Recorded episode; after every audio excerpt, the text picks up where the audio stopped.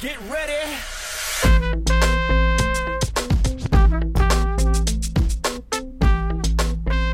Hello and welcome to College Talk. My name is Beth Brandon, and today we're going to be talking about, you guessed it, college stuff. Um, today I'm not alone. You don't just have to listen to my voice, you also get to meet Stephanie Domzik.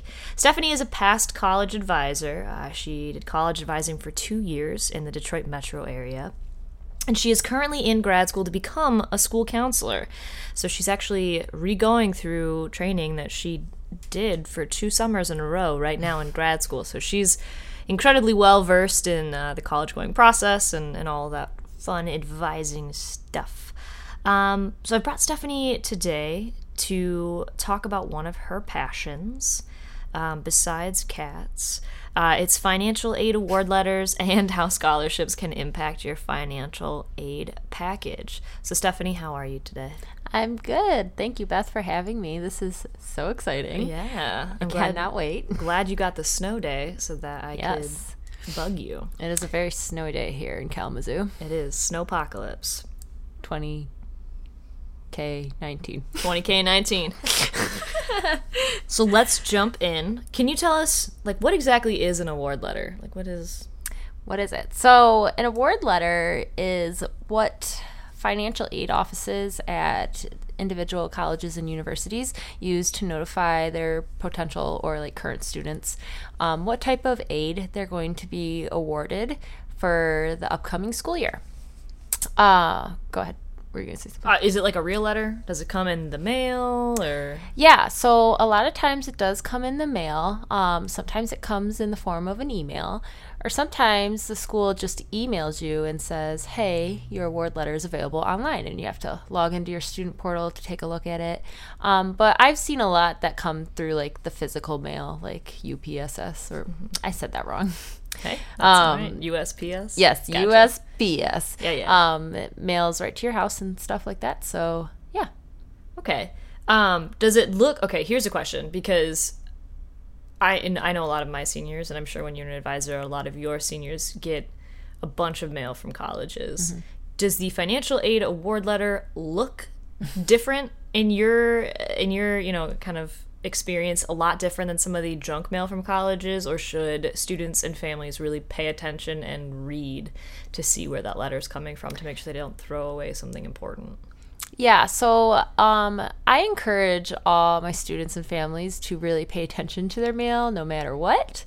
Um, but I do get that uh, once you become the college looking age, um, you do get a lot of junk mail from universities. You get on their listserv or whatever, and they want to send you all the stuff.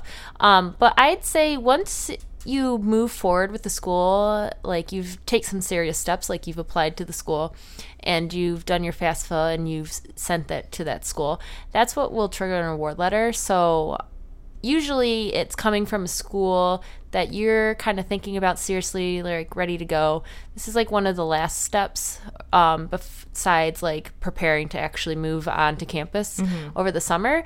Um, so it won't look different, uh, you know, on the outside envelope, but it will probably say something to the tune of like, "This is very important. Please make sure to review it fully," um, and it will be from a school that you've probably had like some serious contact with. Okay, so once you've done your FAFSA and you've sent that info in, this if you've applied to a school and done the FAFSA, you're not getting junk mail from them. You're getting important mail. Yes, from them. definitely. Okay, okay, cool. That's uh, how you kind of signify to them that, "Hey, I'm interested in you," and they're like, "Oh, let's uh, let's make sure the student gets their information." Okay, so say you've applied to uh, four schools, right? You've got your target, your reach, and your safety schools. Mm-hmm. Um, are all of those award letters going to look the same?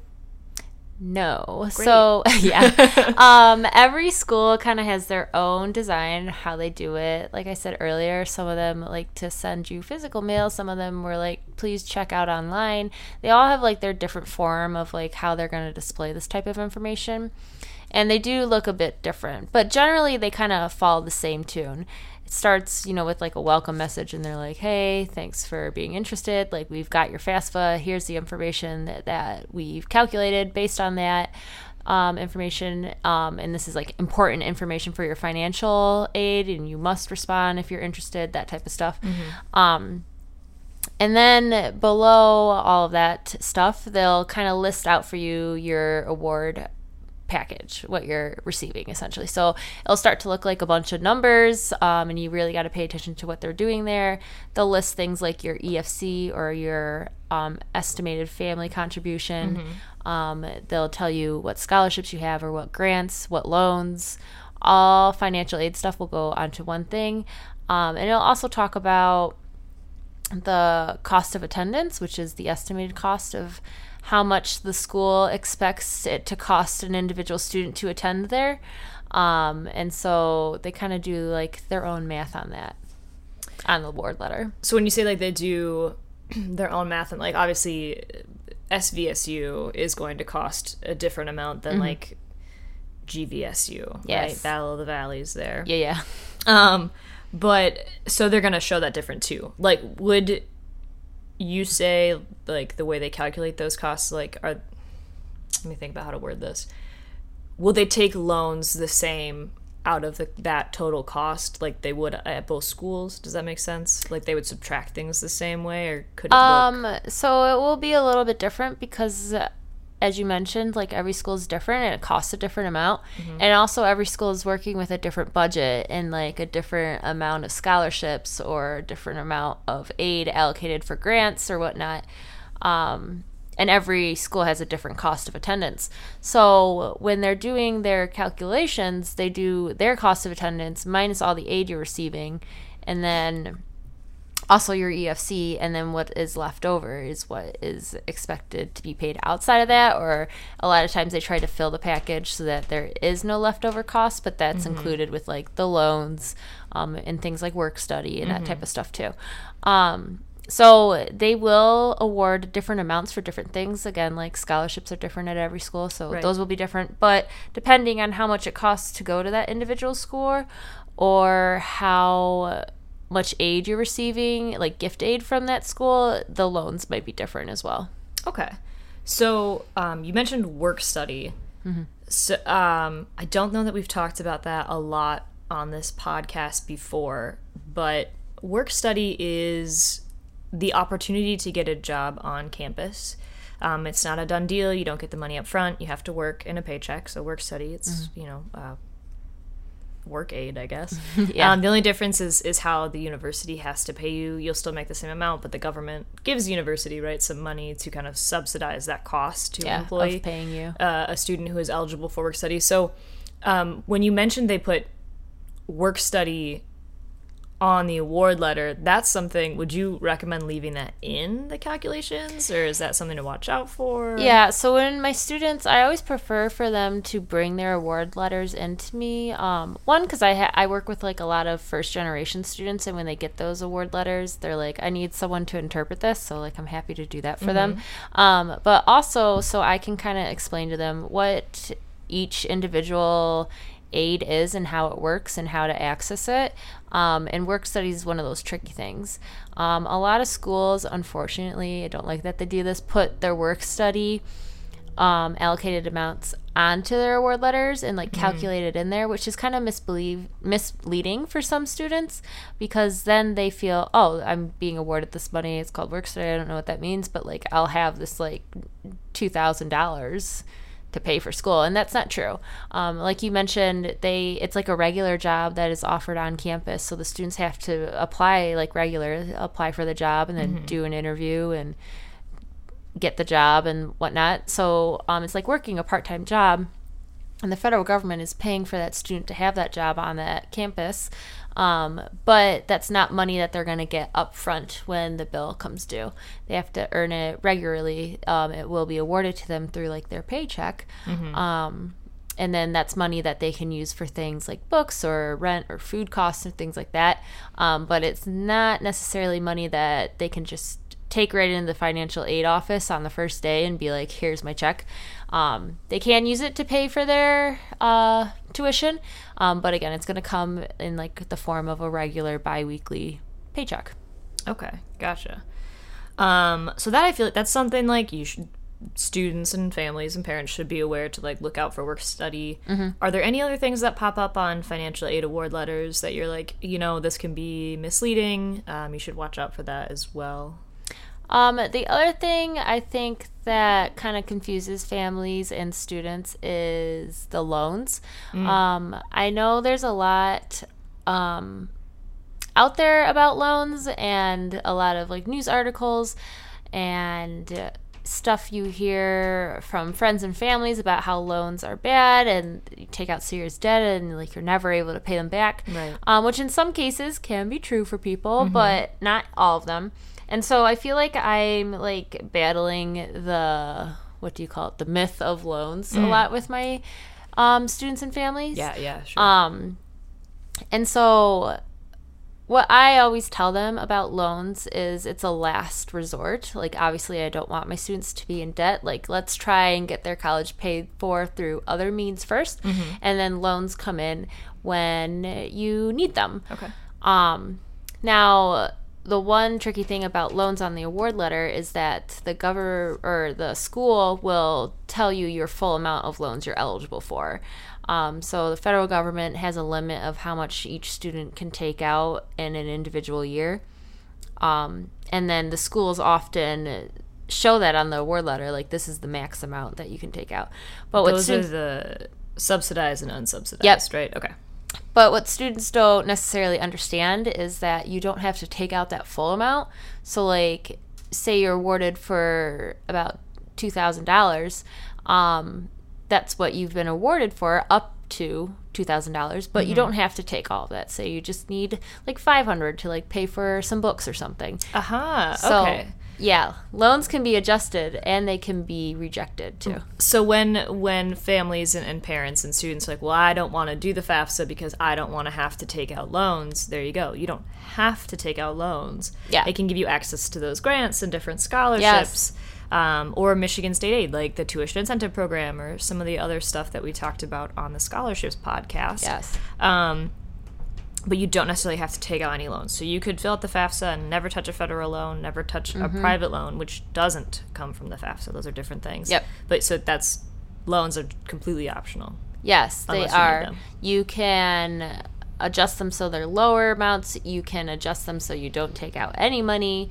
Um, you just can't make them go higher than what you're offered. Hey, there you go. Okay. Um, Parent Plus loans. yeah. Those are weird. Yeah, I've seen some schools who include the Parent Plus loans on the award letter as well, so that also goes into the calculations. Um, which, okay, fine, do that, but um, Yeah. a little bit misleading. Um, and I've seen other schools that will uh, just put information at the bottom of the award letter about it. Just something that says like if you need some more money, there's this option. Like check it out here at this website or whatnot. Um, and so, a Parent Plus loan, for those of you who are not familiar, is a federal loan that parents can take out for their students to pay for their college. So, this is a loan that will not be in your student's name, it will be in the parent's name. Um, and then the responsibility of the loan obviously falls on the parents, and it cannot be transferred to the student eventually. Um, they have a bit of a higher interest rate than um, the regular student loans, and then they are all based on credit. So when you apply for them, they do a credit check, unlike the federal student loans, where that's just based off of financial or I'm sorry, off of FAFSA, FAFSA information. Okay. Um, but when a parent applies for a Parent Plus loan, um, they do a credit check, and then the federal government decides are you approved or not, and then they will give that information to you. Okay. So, just to recap subsidized and unsubsidized loans are student loans through the federal government. They have a low fixed interest rate. The biggest difference is that subsidized loans do not start accruing interest until you enter the payment period, which is you have ended college, whether that's graduation or you've had to um, drop out or you've dropped below half time. Unsubsidized loans, again, low fixed interest rate. You don't have to pay them again until you are ended college, so you've graduated or you've dropped out or you have dropped below half time. Um, but they do start accruing uh, interest from the moment you take them out. Those are both in the students' names. Those are the students' responsibilities. Parent Plus loan Mm-hmm. is based off of credit. It's in the parent's name. It's the Mm-hmm. parent's job to pay that back. It's their responsibility, Yep. not the students. Uh, whatever you work out at home is your own thing, but it will start immediately after you take it out. Those payments, right? Yes, Like a yep. regular loan, um, and the interest rate's a smidge higher. Yeah. Okay, so say you apply for that, you don't get accepted. Yeah, so the government does do a bit of a nice offer if the parent does not get accepted for that loan, their student will then be eligible for another remind me of it. Is it I think another it's ubs- unsubsidized. Yes, it's unsubsidized, but how much is it? Is it 2000? I think maybe twenty five. Okay, Somewhere. so 25 I think it depends on the school, or is it just we set might amount? have to fact check that. We'll fact check that. Um, um, I- but I think it's another two grand of um, unsubsidized loans that the student could receive instead of the Parent Plus loan. Okay. Um. So we've thrown a lot of information out at you. what What are some tips on calculating it? Even if you're looking at three very different, four very different financial aid award letters, like what are your end all be all tips on calculating what the cost is going to be? Yeah, so I would do a little bit of my own research on, uh, or not my own, I would do a little bit of my own calculations on how much co- college is going to cost for each individual family or student. Um, and so, how you can do that is um, find that cost of attendance for that particular college. Um, and even with that, think about what they're calculating into that cost. So when they give you that grand total, you know, that big scary grand total of like $25,000 Right. per semester or year or whatever, um, what they use to calculate that is uh, one, the cost of tuition, two, the cost of living on campus, um, so room and board. They also calculate in a couple thousand dollars for mis- miscellaneous stuff like uh, books and supplies, travel and transportation, those types of things. Um, so they use those three indicators of, on average, how much it costs the average student to go there. Um, and so you can kind of take money out of that. Like if you know that you're going to take only a certain amount of credits and that only costs like this amount, use that for your calculation of how much it's going to cost. If you know you're going to commute and you're not living on campus, you can obviously take out the cost of how much it's going to cost for room and board. Um, and then the other thing too, the miscellaneous charges is not necessarily something you'll be paying towards the school. Um, so that is not due in your big grand total, you know, on the first week of school. You don't have to pay your cost of books or travel expenses to the school. So I usually kind of take out that money as well and let the families kind of decipher, okay, how are we going to budget for, you know, the cost of gas if my student's commuting or spending a little bit on books and whatnot. Um, so that can help reduce how much it's going to cost you.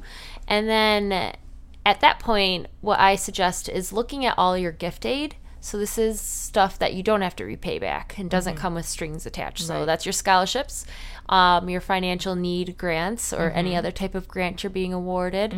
Um, you can subtract that right out of your total cost. And then once you have that leftover number, um, hopefully that's a bit of a smaller number for you to deal with. Um, and then you can kind of decide okay, are we going to pay this up front or are we going to work with a payment plan with the school to pay it off? Or are we going to take out some loans to help cover that um, for this semester and so on? Um, so, kind of do your own calculation on your own little notepad of paper um, to figure out your real cost um, and how much, if any, loans are you going to need at that point. Awesome. Um, so we did a little fact check here, and uh, I see. I think it was semester wise is what we were going with. So years one and two, you get if a parent is denied for the plus loan, Uh, for years one and two, so freshman and sophomore years, you get four thousand dollars, but that'd be about two thousand each semester. Okay, yeah. I was like, wait, what? Yeah.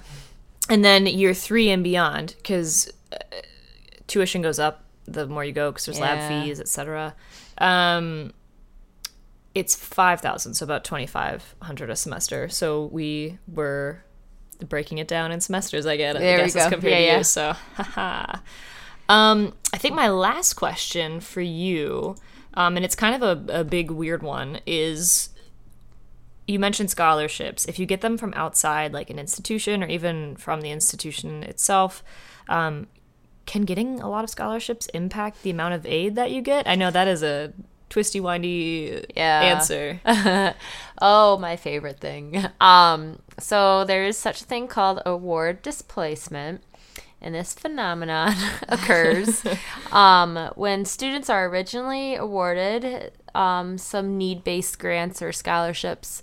Um, from calculations of their EFC on the FAFSA and whatnot, and the school is trying to cover their cost of attendance to attend there. Um, and then say the student gets a scholarship from like a community foundation. They enter an essay contest and they're awarded some money for that, like say a grand or whatnot. Um, and so what happens a lot of time with those community uh, scholarships or outside sources from the school type of scholarships um, is the provider of that scholarship oftentimes wants to send that money directly to the school. Um, from their foundation. And so when the school receives that money, they're like, oh, this student now has a $1,000 more being paid for their school. So now we can take a $1,000 out of their award package.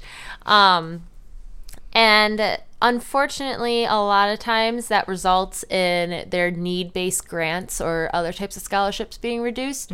And so then the amount of, if you think about it mathematically, the amount that they're being awarded isn't increasing by a grand, it's staying the same because one scholarship went in and replaced the other, and now that other one is gone. Gotcha. Um, so that's unfortunate. Um, some schools I have seen um, very nicely will offset that by reducing loans. So they do allow that final cost to go down Okay. um, without taking away grants, but that's kind of like the rare situation. Mm-hmm. Um, and this unfortunately really happens to like a lot of students without them even noticing.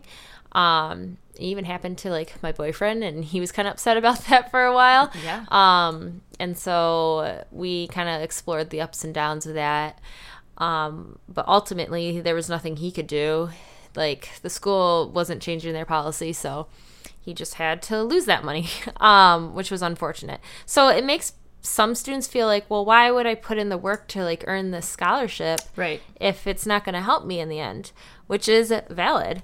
Um, but there are a few things. This is like something in the field that not a lot of people are speaking about yet, um, and not a lot of policymakers are reviewing yet.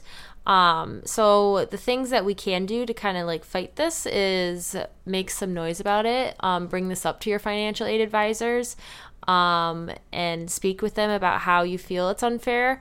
Um, make it aware to our policymakers um, and also your school counselors or your um, college advisors.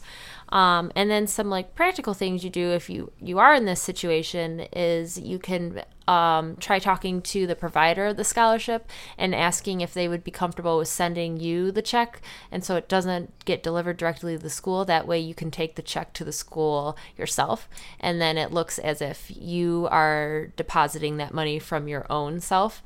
Um, so they can kind of work around it that way. Um, you can try to talk with your financial aid advisor at your individual school and let them know about the scenario and ask if it's possible for them to um, kind of finagle or like work around that with you as well. Um, so, yeah, not a lot of promising solutions, but just kind of trying to bring awareness to that so that we can eventually, hopefully, one day change some policies to take care of that situation. Absolutely. Um, and I think talking to you know your counselor or your college advisor or your principal um, a teacher, someone who has really strong ties in the community that your school is in, um, so they could talk to the community scholarship providers too. That way, it's not you know just Just you. just you being like, hey, give me this money. Yeah. Um, you know, having them back you up on that and being like, yeah, this is a, a real policy thing that impacts students and um, can kind of be a, a a negative is a really great way to do it is is utilizing the community resources um, and then yeah as you're as you're older you, you know kind of come back and, and pioneer that for younger students whether they're siblings or cousins Yep, or yep. just you know friends family friends so um, it's definitely a little bit tricky, but it's we're happy to make sure that you're aware of it. Um, and I just think that more than likely, community scholarship providers and other scholarship providers aren't aware of it either. Mm-hmm. Um, otherwise, I feel because they want that scholarship money to stack, right? Yeah, that's the whole reason for giving you the scholarship is to help you pay and avoid loans. So if they're made aware of it, I'm sure They'll be happy to oblige. yeah, they'll definitely help out. Well, this is all the time that we have for today. Um, our next podcast will actually be what's called a tiny talk, and instead of focusing on the um, nitty gritty, you know, financial scholarship application essays uh, portions of um, the college going process, we're actually going to talk in the tiny talks about sort of the social cultural side. So, you know, what if my roommate is a terrible person? Things like that. How to join a club without it being all weird. Um, so, we're going to talk about those things. They're going to be a bit shorter, about 10 to 15 minutes instead of 20 minutes to a half an hour. Um, but we hope that you can join us for that one. And as always, thanks for hanging out with me on College Talk.